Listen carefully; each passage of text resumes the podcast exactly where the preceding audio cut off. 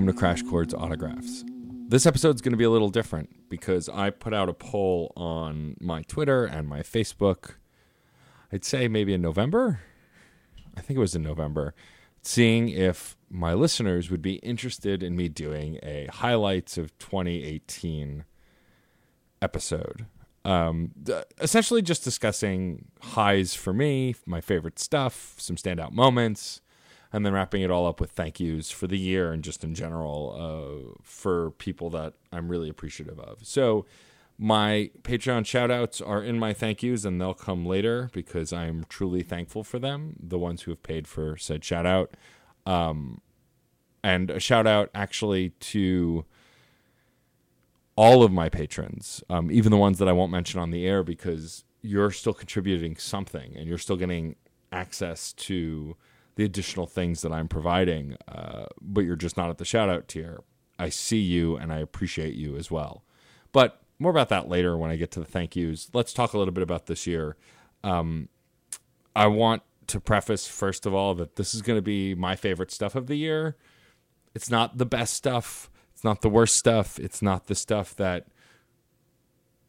defined the year. It's just my favorite things in physical media, shows that I went to, performers I enjoyed, that kind of thing. Um, I don't think I need to go at length on this stuff, but I'll talk about each thing a little bit because they do affect the other projects that I work on.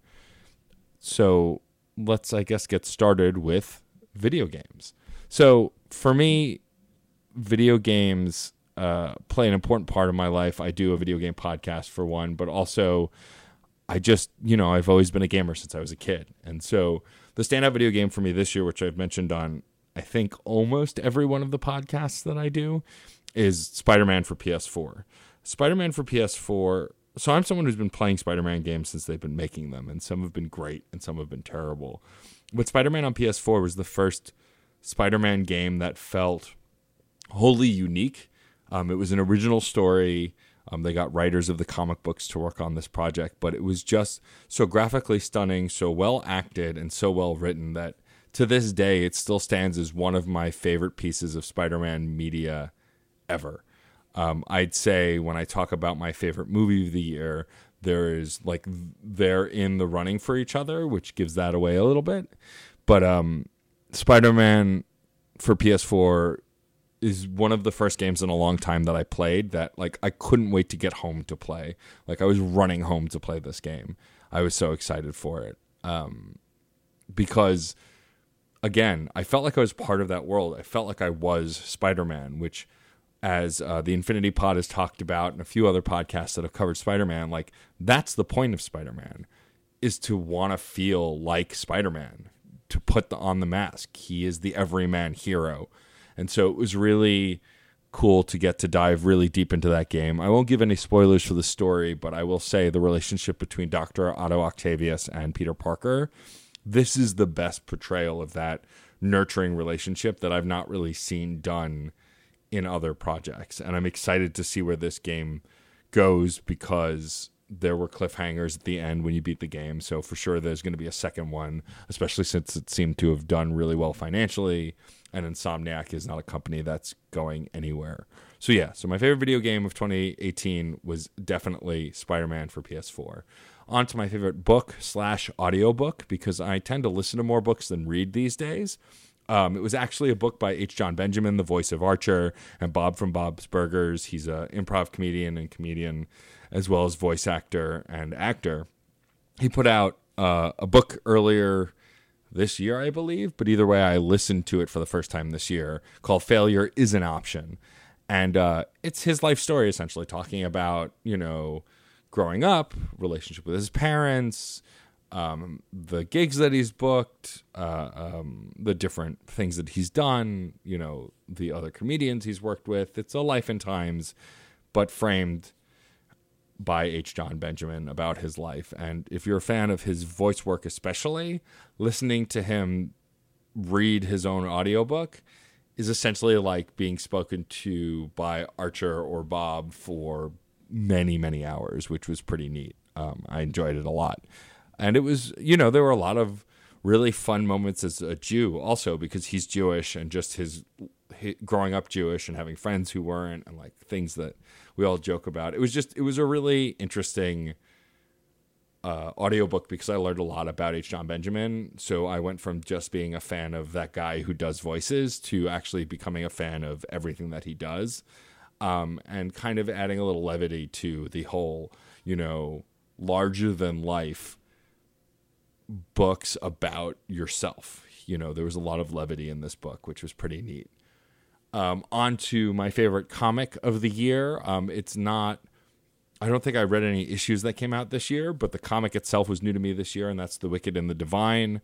Um, Magical Girl Burlesque produced a show earlier this year, or when you're hearing this last year, as this episode's going to air the, on uh, January 1st. Um, but I'd never read it before, and so Betty Brash lent me several anthologies of the earlier comics, and I fell in love with it. Um, for those who don't know The Wicked and the Divine, and don't at me if I get the description a little wrong, uh, diehard fans. But essentially, it's about these gods are reincarnated in the body of mortals who then use the the powers of those gods to become pop superstars for a period of time, um, among other things. And there's a battle and a war waged amongst them.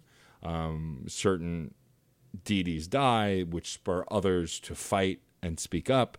And it's just it's a really interesting mix of drama and action and uh, you know even fandom of music and some other things. Like there are certain characters who are definitely inspired by modern pop stars. Your Rihanna, your Kanye West, your um, My Chemical Romance. Like there are definitely heavy music influences drawn and written to this comic, which I thought was really interesting. Um, I ended up identifying not because I like him, quite the opposite, because I hate him because he's a terrible person, but I, I love the character of Woden because A, he's like a Daft Punk ripoff, um, and I, as a DJ, gravitated towards that, but also I really like characters who are shit because they are perfect examples of how not to be. Um, I don't idolize Woden in any way. Um, I think he's a terrible person and a dick, but he's written so well and the character plays such an integral role to some of the issues of the comic to bring out the betterment of other characters um, and to put him down and put him in his place. Um, so I highly recommend it. The Wicked and the Divine. I believe the series is actually ending soon, um, so you'll have a complete anthology soon to be released. I'm sure. Um, if you have more questions on that comic, uh, tweet at Betty Brash on Twitter because she'll know more than I will. Uh, moving on to my favorite movie of the year. So my favorite movie of the year is a uh, is was a recent shift. It was Black Panther for a while, but I just recently saw Spider Man into the Spider Verse, and that is easily hands down my favorite movie of the year and my favorite Spider Man feature film. Um, again, I think it's neck and neck with Spider Man for PS4 as best Spider Man media ever. But that said, it's apples and oranges at the end of the day, and I loved Spider-Man into the Spider-Verse. From the music to the art style to the voice acting, uh, the character development, um, the villains in this movie had heart, and they weren't just these foils for the heroes, but like both Kingpin and uh, Doctor Octavius are both characters who want something and have desires, and that are people, um, which was really cool to see because you don't see it a lot in modern comic book movies. It's the biggest problem the MCU has as a whole is while the movies are really great, the villains are fairly one dimensional and are just there to like spur on the hero, which is okay, but I want kind of more complex writing from that kind of stuff. Um, the soundtrack is unbelievable. Um, the song Sunflower by Post Malone is always stuck in my head now. The way it, a lot of the music is presented in the movie is really done very well. Um, all of the character development is brilliant from the main characters, the hero cast, the villain cast, to the you know the secondary characters you know like the families of all the characters and the vil- the secondary tier villains all like there was never a character featured in the film that you thought why are we spending time with this person? You always wanted to know more and learn more. And the tongue-in-cheek way they handled the origin stories in this because there were so many characters i think is the way movies should handle origin stories going forward especially if you're writing into the framework of a comedy which at its core is what this movie was. Um, also props to sony for finally figuring out how to create their own cinematic universe which now exists. Now if they want to make a movie about noir spider-man or penny parker or spider-ham or go back to uh, Peter B. Parker of uh, I believe that's the 616 the main Marvel timeline or universe as it were. Like they could do any of those characters or the, another movie with Miles or Spider-Gwen. Like all of the characters were so well developed and well explored in such a short amount of time that they could easily spin it off into whatever movie they wanted. Also this was I think a 2-hour movie but I never felt it drag. And even though it was so dense, and it is a very dense movie, there was never a moment where I was going, I'm bored, or I don't care, or, you know, can we get to the next part? I was enthralled from moment of start to moment to finish. Um, again, I'm not going to, I don't really want to spoil anything, so I don't want to go into major plot details. I will say there is a post credit scene that if you're a fan of internet silliness, you'll really dig the post credit scene. It's not integral to the bigger universe. It's just a funny meme moment and also has one of my favorite Stan Lee cameos because it felt it felt like a true moment of Stan Lee in that movie and I'm so glad that he got to do a cameo in the picture before he passed. So, Into the Spider-Verse, Spider-Man, if you haven't seen it, go see it right now. I believe me and my co-host Rachel Shank yelled at you on um, Screen Snark to go see it. Well, I'm yelling at you here on my own. Go see that movie. Even if you're not a comic book fan, because it's a genuinely funny movie, and I feel like it's really approachable. If, especially if it's your first piece of Spider-Man media, like they really get into the origin without spending too much time on it. So I think it's really a great entry level for Spider-Man fans as well. Um, and I just want Miles Morales in everything all the time. Bring him to the MCU. Put him in in Avengers. I love you, Tom Holland, but I want more Miles Morales in my media. All right, on to my favorite TV show of 2018, The Good Place. Um, if you follow me on Twitter at all, I retweet memes and gifs of this show constantly. It's one of the smartest shows on TV. It's another show created by Mike Schur. If that name is familiar to you, it's because he also created Brooklyn Nine Nine.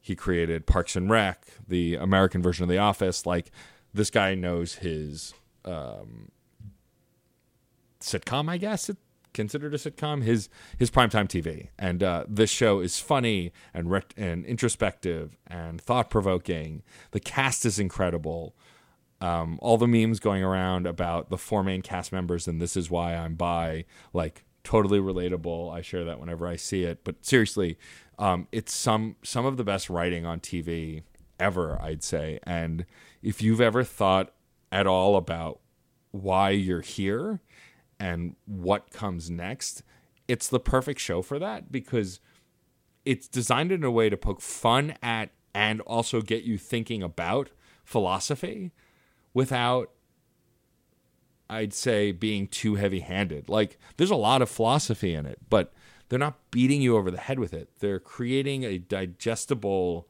medium for you to take it in and get you thinking about being good to each other and what it means to be good and how do we do better? How do we change? How do we improve? And all the characters are phenomenal. Um, MVP is definitely Ted Danson, who I've always loved in so many TV shows. This is by far my favorite role I've ever seen him in. And, like, yes, I'd say even better than Cheers. He's just so good and so perfect for this show. But the whole cast is incredible. So I highly recommend that. If you have not watched The Good Place, I believe the first two seasons are on Netflix, and the third season, which it's currently in process, is on Hulu. Definitely go watch it. The Good Place. I highly recommend it. Moving on to music for the year. Um, so my favorite album is usually hand in hand with one of the best albums of the year. Um, I used to do a music podcast called the Crash Chords Podcast, which we still have well over 200 episodes of on crashchords.com. So if you ever wanted to listen to three dudes review music and analyze it to its core and break it down track by track, I still highly recommend it. There are so many great episodes. We had a ton of phenomenal guests who brought great music as well. Um, but so I've always looked at my favorite album of the year a little differently for that show because I would always pick something that was just the best. But because this is my favorite stuff, this is way more low key and relaxed. I'm just picking the album I listened to the most this year, which is Pray for the Wicked by Panic at the Disco. Um, Panic at the Disco is a band that I didn't really listen to a lot of their old stuff. I knew Nine in the Afternoon, but I didn't really know those old records. Um, shout out to my friend Alyssa, who, um, Alyssa Nooner, who introduced me to the early stuff by them, but I didn't really listen to a ton of their music. It wasn't until um, Death of a Bachelor, which is the album before their current album, the one that's my favorite of the year, came out. And then I listened to that. I brought that album onto Crash Chords. We reviewed it, and my co host didn't really dig it, but I did. It was a ton of, you know, candy sweet, digestible pop tracks that were just really fun to sing along to and to dance to and to just groove to, and I really dug it. And then I got to see them live. They opened for Weezer last year, I think it was. Well, two years ago now. Um, in 2017, I saw them, and they were great. They were such a great live band. Brendon Urie is such a great performer, and so when Pray for the Wicked came out, I you know, downloaded it immediately and I started listening to it all the time and I've been obsessed with it. Um, I'm excited that this year Magical Girl Burlesque at some point is going to be doing a Panic at the Disco theme burlesque show and I'm hoping to debut my first lip sync performance at it. Um, but that said, I just really love the record. It's fun, you know, there's not a lot, you know, it's not a lot of mind bending overly complex lyrics. It's just genuinely fairly emotional and fun and uh, danceable, singable music that I really dig. Um, so if you're into a lot of modern pop music, but you may feel worn down by some of the modern pop, like it's a little samey or boring, I would highly recommend this record because it's just a fun listen. Um, for my favorite song of the year, though, I'm going to lean towards something that's just technically and proficiently incredible. And it's the song Peep Game by Lex the Lexicon Artist. Um, I became friends with Lex through the internet. Um, she reached out to me after one of the interviews I'd done. I think it was I'd commented on a video that Schaefer post Schaefer the Dark Lord posted of one of her performances, and we became friends through the web. And when she was in New York, um, to play a show for HushCon in 2018, I asked if she'd come on the podcast, and she did. She was on Autographs, which you listened to. Um, I'm assuming if you're here now. And uh, she was a delight. I had a blast chatting with her. Um, she had a lot of really interesting things to talk about. It was really fascinating learning about her origins and how she came to rap and how she started rapping and her writing process and everything. So then when her album dropped, um, I was just blown away by all of it. And while I really love that record, again, my album of the year, I purely picked the one I've listened to the most. This the runner up is definitely Lex the Lexicon artist's album um, because I just have been obsessed with her work as a rapper and anyone who knows me knows that I'm a diehard hip hop fan and I listen to a lot of independent artists, but Lex is by far one of the best new artists I've heard in a long time and probably one of the best artists I've heard, period. So I recommend her whole record, but for sure the song Peep Game, which has a music video on YouTube, which is great because part of it is her just lying in a pool of peeps, essentially, um, is great. And so if you haven't heard anything by Lex, the Lexicon artist, I highly recommend that you check out her stuff. Um, again, favorite song of, of 2018 is Peep Game by Lex, the Lexicon artist. Um, next, my favorite podcast of the year. Um, I listen to a lot of podcasts. If you're familiar with me on a personal level, you know that I have a lot of podcasts. And so I disqualified all of my own podcasts from this because I listen to my own shows, so I tend to skim them. But I wanted to highlight a professional who I've been really proud of and I've gotten very close with over the last year or so. Uh, we got to hang out at FlameCon, and I'm eventually going to have her on this podcast, Autographs. But um, the podcast, my favorite podcast of 2018 was Marvel's Voices, which is hosted by uh, Angelique Roche. Um, if you are familiar with that name, it's probably because you listen to podcasts on Marvel.com. You listen to her podcast with the Blerd Gurl uh, called The Radical Geeks, or you're now watching her do a post show for The Runaways. Um, she also does videos for sci fi.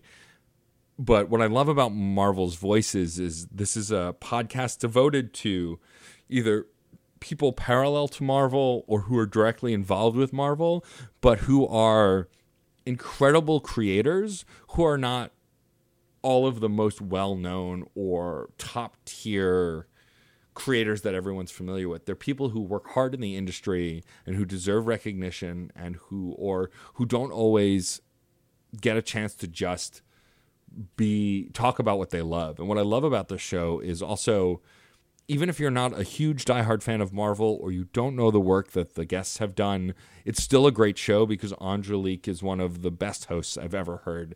She immediately makes the guests feel comfortable. Um, she bonds with them genuinely and very intimately on these po- on these episodes of the show. She's not putting on the faux host like, "Hey, I'm going to pretend to be your best friend." I get the sense she wants to be best friends with all these people, and it's it's genuinely really sweet and really awesome, um, and delivers information about these performers, artists, creators that you might not have heard anywhere else. Um, it's really a brilliant show. I highly recommend it. Even if, like I said, you're not a diehard Marvel head who needs to know everything about Marvel, I highly still recommend it because it's just uh, giving voice to people in the industry who might not al- always get a chance to talk about the things they love or what they work on. So, yeah, check that out Marvel's Voices. Uh, all right. Um, we're getting t- towards the end of the list. I've only got a couple other things. Um, the next is I wanted to highlight my favorite burlesque performer of the year. Um, I work with a, lot of talented, talented burlesque performers who do incredible and brilliant, mind blowing work. And I'm going to thank a lot of them in my thank yous at the end of the episode. But the one performer who I've only really started to get close with this year because we were in a lot of shows together and or because I was hosting and she was performing or kittening or I was just going to a show or I was DJing the show and she was performing. We got to spend a lot of time together and I've been blown away time after time with every act that she does and that's Holly Ween. Um, if you're local to New York or New Jersey, which is where she hails from, um, Holly Ween creates some of the most brilliant and nerdy acts I've ever seen. She has a Kodos act, yes, the alien from Simpsons. She has a Alien Queen act um, from the Alien movies. She has a Punisher act. She has like I could the list goes on forever. She has some really great fun and classic sexy acts too. Like it's not all just nerdy stuff um, and not, you know, gags or bits. Like she really is an incredible dancer, an incredible performer. Um, and a brilliant creator. And so I wanted to take a moment to highlight her here because I think more people should know about her. Um, I believe she's Happy Halloween on Twitter and on Instagram. Definitely go check out the stuff that she does. Um, and if you're in the New York or New Jersey area and you see her performing or producing, go see that show because she is brilliant. Then my last favorite of my favorite stuff of 2018 is my favorite burlesque show. This one I'm a little biased because um, I've had the pleasure for the first full year, more or less, of producing shows for Magical Girl Burlesque. I was originally just a DJ and a host, but I've become part of the production team and I got to pull off a show this year that I never would thought possible. Me and Mary Sin have been joking about doing a Scrubs burlesque show for years and years, and I know that when she was in um, not Original Sin, but one of her other uh, Epic Win Burlesque, when she was a part of Epic Win Burlesque, her and Nelson Lugo joked about the same thing. Nelson even created a gag poster for it at one point. It was an April Fool's joke. But me and Mary Sin have both been really passionate about A, this show because we both love it, but also the the source material. Like just doing a show based on Scrubs seemed impossible and hilarious. And what's even better is this year, this past year, we did it. Um, I hosted as JD. I recorded VO for the introductions for all the acts so I could look to the sky like I'm imagining in my mind what the acts would be. We had incredible performers do incredible acts for a whole variety of characters from the show. Um, it was just ridiculous. Um, if you go to Magical Girl Burlesque on Facebook or even to my page, my Stormageddon page on Facebook, you can see a ton of photos from the show. Um, I believe there are even videos online, some from the show. It was great. Um, you know, I just I didn't think it would be possible to do a show like that. And the fact that we did and it sold well and people showed up and people enjoyed it and people were laughing at the jokes and not missing a beat because they were there to engage on a super granular level with the sitcom Scrubs it was brilliant to me because to find a fan base that devoted that would then come see a burlesque show based on that fan base is just mind blowing to me that it works every time. We did well for our Wicked and Divine show. I did a Decemberish show in 2018 where I had live music there. Like I did a Scott Pilgrim show with Rabbit Hole Productions. We partnered. Like all of these things that are so hyper focused that you think there can't possibly be that many people who be into it, but they are, and it, they keep coming out to all these shows. So, first of all, if you were at the Scrubs uh, tribute show, which was called "Welcome to Sacred Tart," a burlesque tribute to Scrubs, thank you so much. Um, if you couldn't make it and want to see us do more stuff like that in the future, please write uh, to magicalgirlburlesque at gmail.com. We'd love to hear from you saying, I want to hear, I'd love for you to do a show on this, or I loved this show that you did. Um, you know, we love connecting with the people who come to see our shows because we are just fans as well. You know, me and the other producers nerd out about so many different things. So for me, I'm just happy to get to do that stuff. All right. Next, I just want to talk about a handful of standout moments from 2018 specifically. Some really cool things that I got to do that were new for me. Um, and the first one was I appeared on my first panel at a convention, uh, FlameCon 2018, which I covered as press. Um, you can hear the my press coverage and the panel I was on on episode 103 of this podcast if you haven't already. Um, it was brilliant. Um, big thank you to Brian Olson who uh, coordinated the panel, which was called uh, Doctor Who Queered, um, which was you know talking about queerness and Doctor Who, and it was so much fun to do. Um, we had a ton of great questions. The crowd there, you know, at the panel, while they weren't large, they were definitely enthusiastic and engaged.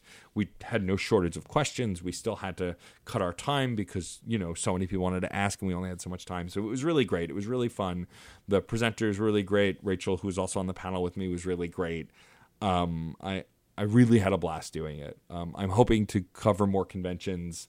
Um, if you're hearing this in six days, I will be at MagFest um, I will be at MagFest 2019, which is something I've been wanting to do for a while. I'll be there with the rest of the folks from Certain Point of View, which I'll talk about more in a little bit. But if you want to catch me at a con, go to that. And I'll also be at Dark Side of the Con in 2019, which is in March. Um, I'll be there with Reignite as well as doing some other stuff at the convention. Please come and say hi. I would love to meet you in person if I haven't and you're a listener. It'd be awesome. But yeah, so it was really cool to do my first panel and I hope to do many, many more, maybe even do some that I organize myself. The next big thing that happened in 2018 is I launched two brand new podcasts, but I did not do it by myself. I launched Reignite, which is a Mass Effect podcast that I do bi weekly with MJ Bradley Lestrange. Um, this has been a passion project for a long time that we've wanted to do, and we finally got to release it. If you're not familiar with the show, it is a episode by episode breakdown of all of the Mass Effect games. We we're just about wrapped up on the first Mass Effect game. We're coming towards the end of that, but we play a part of the game and then we talk about it on the podcast, going over why we made the choices that we made, how that affects us as people, what does that say about us in society. We try and really get really deep into the mentality of why we make the choices that we do and how that affects us and the game as we were trying to play our characters as true to ourselves as possible. Um, so that's really great. That launched over the summer. And then within the same week, I launched Screen Snark, which is a movie podcast. Uh, as Rachel likes to say, it's uh, for the movies in our eyes, on our minds, and in our hearts. Um, it's a movie podcast for movie lovers by movie lovers that I host with the incredible Rachel Quirky Shank. And we bring a guest every week. We talk about movies. The show starts with us talking about the most recent movie each of us has seen. Then we talk a little bit about the guest and how movies and film in general have influenced their careers. And then we talk about the stuff that they work on. Um, it's been really great. We've had incredible guests like Patrick H. Willems, uh, Chuck Collins, Victor Devon, so many more that I'm blanking on the names of. But we're uh, going to be releasing our 10th episode very soon uh, after so if you're hearing this then the following week will be our 10th episode and we're very excited we're in the double digits now um, i'm looking forward to doing way more of that and with that podcast in the new year as well as reignite so that's been really great um, this year two podcasts that i work on join the fun and, uh, jo- fun and game blah, blah, blah. I'm not going to edit that out because why would i uh, two podcasts that I work on joined the Certain POV family. Um, this is a podcast network run by Ben Milton and Addie Thomas. Um, it has several other podcasts in it, but both Reignite and Fun and Games both joined the network this year. Um, Fun and Games had run for a little while before it joined, but Reignite, pretty much after episode one, they reached out and asked if we would join the network, and we did. Um, and that's been really great. I've really loved working with Ben, Addie, and Case uh, who are all part of the network who had been working together before I met any of them to really build out what I'm working on. There's a sense of kinship and wanting to grow together, which is really nice. Um, and we're all helping each other. Not one of us is in a better position than the other. I think it's truly a collaborative environment, which I'm really psyched about. And so I'm really happy to be a part of that team. Um, another big moment, as I mentioned earlier, is I became a full fledged producer for Magical Girl Burlesque. Um, I can't put into words what this means to me easily. Um, I've watched so many producers uh, just astound me for so long, and you know, really, uh, I learned a lot from a lot of different people. Um, I couldn't possibly list all of the producers I've worked with. I'm going to thank some of them in the thank yous, but if I don't thank you in the thank yous, know that I'm thinking of you if I've worked with you because I've learned so much from every producer I've ever worked with, and to now be one and go through that process, and to not have to go go through it alone is incredible to me that I have two incredible producers standing by my side, working with me, and we're going through the motions together to to build a better brand that is Magical Girl Burlesque has been really cool. Um, in more detail about those producers in my thank yous as well. Um, I'm trying to not over talk about the things I'm going to talk about, if that makes sense. And then finally, one of the biggest highlights is the highlight of every year I've done it, which is Nerdlesque Fest 2018, which is produced by many people but is spearheaded by the incredible Lefty Lucy. Um, 2018 was the first year where I felt super I, I always felt important to the fest, but this is the first year I really felt a part of the nuts and bolts and really felt like a part of the organization creating this event and not just the DJ who shows up.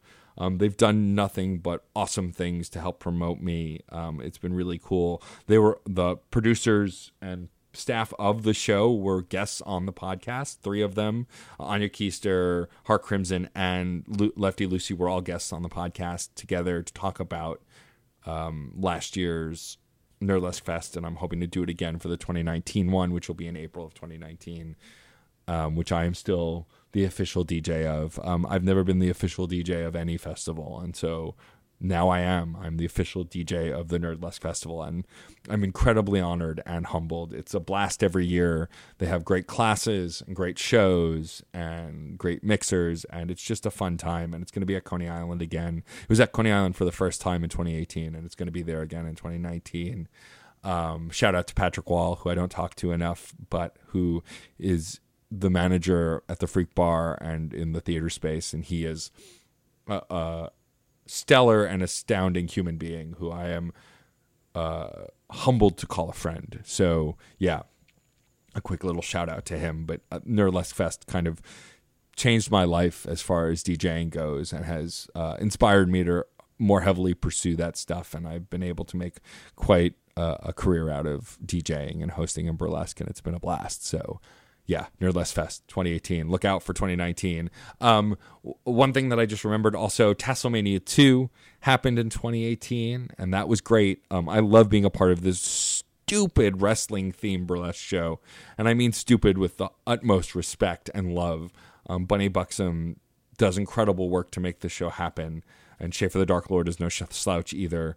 Um, Rabbit Hole Productions, I love them. They're one of the produce, production companies close to my heart that helped build my career.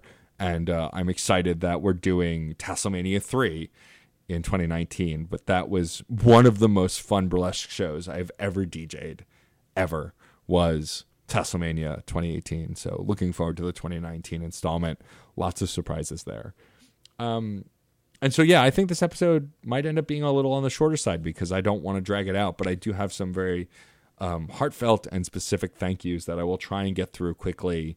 Um, first and foremost, I want to thank anyone listening to this podcast. If I don't mention your name specifically, but you're a listener, I cherish you more than I could ever possibly explain. Um, you're the reason I get to do this. You know, like I mentioned, my Patreon patrons earlier who are contributing at patreon.com slash stormageddon. Um, if you give any level of donation there, whether it's a dollar, three dollars, five dollars, ten dollars, whatever it is, that helps and means the world to me. But even if you're not paying into my Patreon and you're just subscribed to my show, or just listen to the occasional episode, or listen because there's a guest you liked, thank you. Um, I want to grow this show. I want it to be my bread and butter because I've always been fascinated with talking head interview podcasts, and I love that I get to do one now. But none of this, I'd just be talking to myself or just the guest if it weren't for the listeners. So thank you. Um, if you were a guest in 2018, I can't possibly remember every guest to thank, but if you were a guest in in this past year or the years before, thank you. Thank you for taking my show seriously enough to want to chat with me. Thank you for sharing it. Thank you even if you didn't share it just thank you for being there. You know, getting to chat with all these different people in the arts is really wonderful, and I love doing it. And so, thank you if you were a guest. Now we're going to shift into more specific thank yous. First and foremost, I want to thank Steve Nagel and John Sanders. They were my co-hosts on the now on hiatus Crash Chords podcast.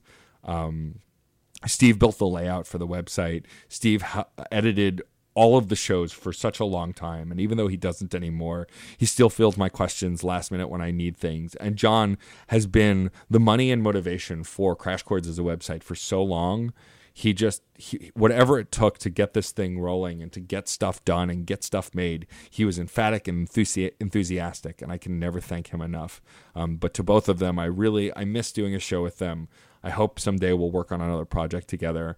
But none of this would be possible. Autographs would just be a thought and a memory if it weren't for the preceding Crash Chords podcast, which inspired me to go off and then try stuff on my own as well. So thank you to the two of you. Um, next, I want to thank my spouse, Sarah Storm. Um, every day she inspires me to work harder and do more. Um, you know, I mean, I love her. She's my wife. Uh, I, I wouldn't be able to do anything that I do without her. Without her in my corner, I wouldn't be able to function as a human. Um, she constantly pushes me and drives me to do more. Um, you know, she's a, just existing. She's a constant inspiration for me, but also the the time we spend together, I cherish every single millisecond of, and would never be able to do what I do right now without her. So, thank you. Um, next, I want to thank my co-producers at Magical Girl Burlesque, Raina St. Clair and Betty Brash, um, who were both guests on the podcast this year, had been guests on the podcast previously with um, now retired Paige Literati. Um, Raina and Betty have become my best friends. You know, I I love producing burlesque shows with them, but I also love sitting around and nerding out with them about the kinds of things we want to try and do. This past year, I didn't mention it on the show until now, but we did a Futurama themed burlesque show with a script and I managed to memorize half the lines. Um, but it was incredible. And like, we did that.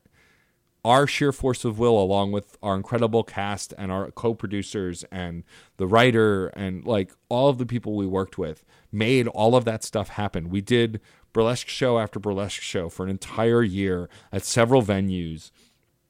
And win, lose, or draw, we kept doing it and continue to do it in 2019. So, Uh, thank you both for letting me be a part of that. This ridiculous group of humans that we call the Magical Girl Burlesque core and troop.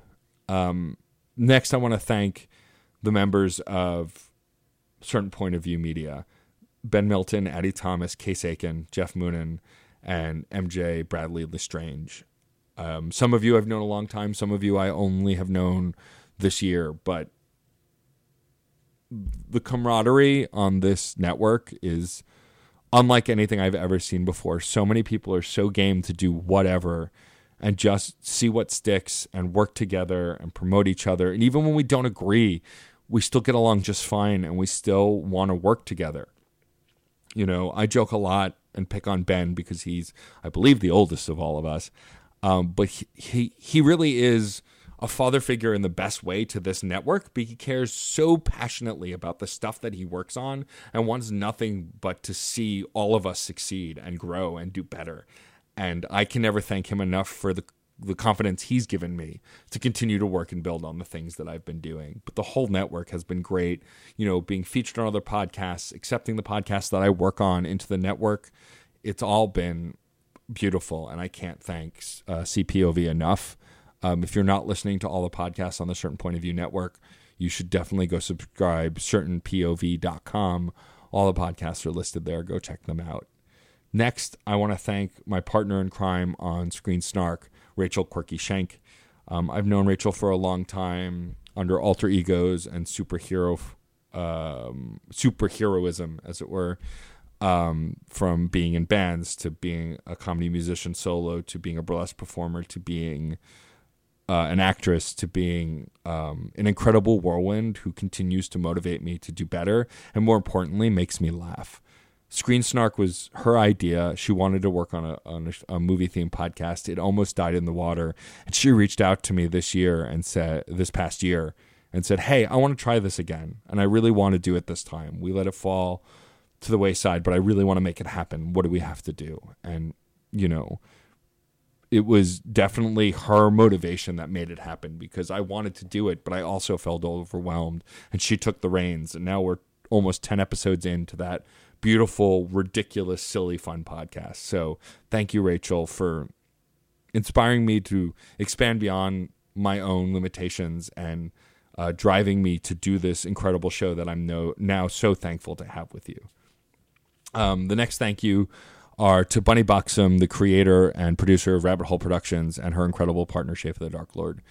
Um, I'm I'm someone who started as a fan of both these people, Bunny as a performer and Schaefer as a performer, and now I'm very lucky to call them friends. Um, you know, the last year or so hasn't been really easy for Bunny, but she constantly well, first of all, I'll do anything I can to help her, but also she constantly reaches out to still support me and include me in the things she's working on, even if, you know, she has other things she should be worrying about concentrating on working on. She always has looked out for me, always. And I will never stop being thankful for that. And I'm so excited to be stepping back into the ring with you um, for Tasselmania 3 in the new year, in this new year.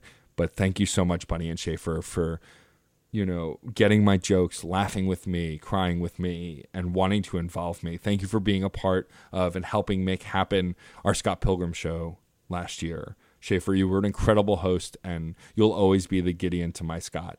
So thank you both. Next, I want to thank Anya Keister and Z Perry. Anya Keister is a producer who I knew from a distance for so long, and within the last year have become so cl- close of friends with that we make very inappropriate jokes to each other and make ridiculous meme related jokes. We pick on each other, we joke around. Um, I'm so thankful for her friendship above and beyond anything else. But the fact that she continues to support, want to be a part of, and engage in all the things that I work on is incredible. And, you know, Z, you are easily the smartest person in any room I'm in with you. But all you want to do is let people feel welcome and include people and talk to people and just be a part of those moments you're in. And the both of you have been so kind and supportive to me and Sarah over the years, and to me specifically, both in the burlesque community and outside of it. I can never stop thanking you for everything that you've done for me and uh, for being my friends. Next, on to another producing duo, Mo Chismo and Petite Renard. Um, I am now the official DJ of Metropolis Burlesque. Um, since Petite Renard had the tiniest of bitty itty bittiest ideas to create her own production company for burlesque and do a BoJack Horseman show, she knew how much I loved the show and wanted me involved no matter what. And I got to be. I got to be Todd in two of the three shows that she's done now for BoJack Horseman. But uh, the fact that I'm your first thought to DJ always, without a doubt, without hesitation, um, really means the world to me. And that the two of you want to include me in every show and want me to be a part of it and not just be at the show DJing, but be a part of the show and be involved. Um, I can never thank you enough for. And I'm looking forward to working with you throughout all of 2019, um, as I did through most of 2018. Um, so thank you for that. Next, um, I'm putting these two together because I mean they are they are a pair for sure, which is Victor Devon and Jason Ramos. Um, first, Jason Ramos, the proprietor of Rock Bar in NYC, um, he just since the first time I ever set foot in that bar as a door person for White Elephant Burlesque, he treated me like a regular and one of the family in that place. He was so welcoming and so kind, and uh, I've gotten to become friends with him o- over the year just being in that bar as much as I have. And so thank you, Jason, for always making me feel welcome, chatting with me, um, and welcoming me into that space, which is yours and of course, as I mentioned earlier, Victor Devon, the producer of White Elephant Burlesque and We Boylesque, and all these other shows. Uh, Victor is easily one of the most hardworking people in burlesque, and what's a crime to me is that there are so many people who probably don't even know he exists. Um, he easily is one of the most supportive, caring, and passionate individuals I've ever met. Um, this past year, he launched a podcast. He launched new shows that didn't last. He continues to produce shows that kick ass. He's still working on new projects always, all the time. But even more importantly than all that, I can call him a friend. I've gotten so close with Victor over the year, you know, just being a part of the burlesque community and just spending time with him. And he continues to hire me to host his shows or to DJ his shows. And I'm super humbled and thankful for that. Um, but I don't think I would have Victor Devon and Bunny Buxom, amongst many other people, but especially this past year, are the reasons I believe I can do what I can do. There are other people too, but the two of them are two of the most important people in my life, and especially in the burlesque community, and I can't thank them enough. Um, I want to thank all of the members of Sin Factory who helped make the Scrubs Burlesque show happen. Without them, without Mary Sin, Johnny Caligula, Dick Move and Sarah Tops, that show would have never happened. And, you know, again, as I said earlier, it's the highlight of my year when it comes to burlesque. So I I can't thank them enough for for helping make that happen. Um, a special, very special thank you to Brian Olson. As I said earlier, it's because of him I got to appear on my first panel at a convention, and I'm hoping to go and be a part of many, many others. I want to thank also two of my best friends, Katie Bug and Robert Prine. Um, the two of you keep me sane, keep me and my spouse sane. Your companionship, the value of it, I could not ever measure. Um, Rob, Robert, because of you and Sarah, I got to make a reality of a burlesque show dedicated to a band with live music interstitials between each set. I, I can never thank you enough for that. Um, it was an incredible show, but the two of you keep me grounded, constantly support me, and even though I don't get to see you as nearly as much as I would love to, every time I do see you and I get to talk to you, it, it recharges me and reinvigorates me in a way that I can't possibly explain. Um, and then my last two thank yous are just my two two Patreon patrons who get shout outs on every show who I hadn't mentioned already, like MJ and Robert, which are Rob Starobin and Robert Tremarco. Um, I can never thank you enough for the fact that you give me money every month to keep delivering content you enjoy. Um, any subscription is welcome. People who listen for free, I would never knock them and I appreciate them too. But the fact that you're willing to give me your money because you think my content is worth it and the things I make are worth it is something that is just unbelievable to me that I now effectively get paid to make the things I make because you are willing to give me your hard earned money um, will never stop astounding me. You know, I'm just lucky to get to do what I do and I do it. But the fact that you want to give me money to do it is like, I don't know how to explain how that important that is to me, you know, how much that means to me. Because it really is something that, you know, I don't know how to put a value on other than I guess the numerical value you pay, but that's not the point, you know. And actually, I want to go on record and thank all of my patrons, you know, because even though you're not paying at the $5 level like some of the others to get the shout outs, that doesn't matter the, the amount of money that you choose to give me is almost irrelevant. It's the fact that you want to give me any money at all to show your support for the things that I make is unbelievable to me. So I would love to shout out Cherry Valentine, Insane Ian, Scoop Jessica, Teresa Galasaurus, the Nexus TV, and the Blerd Gurl, all for giving me money and contributing and again, it's not just about the dollar value, it's the fact that you believe that what I do is worth something more than just your time. And that would be enough. But the fact that you do feel it's worth more than that is incredible to me. And I will never stop thanking you for it. So, with that said, this has been my 2018, I guess, year in review, you can call it. Um, uh, I love each and every one of you listening right now, and if you've supported me in any way over the past year, thank you.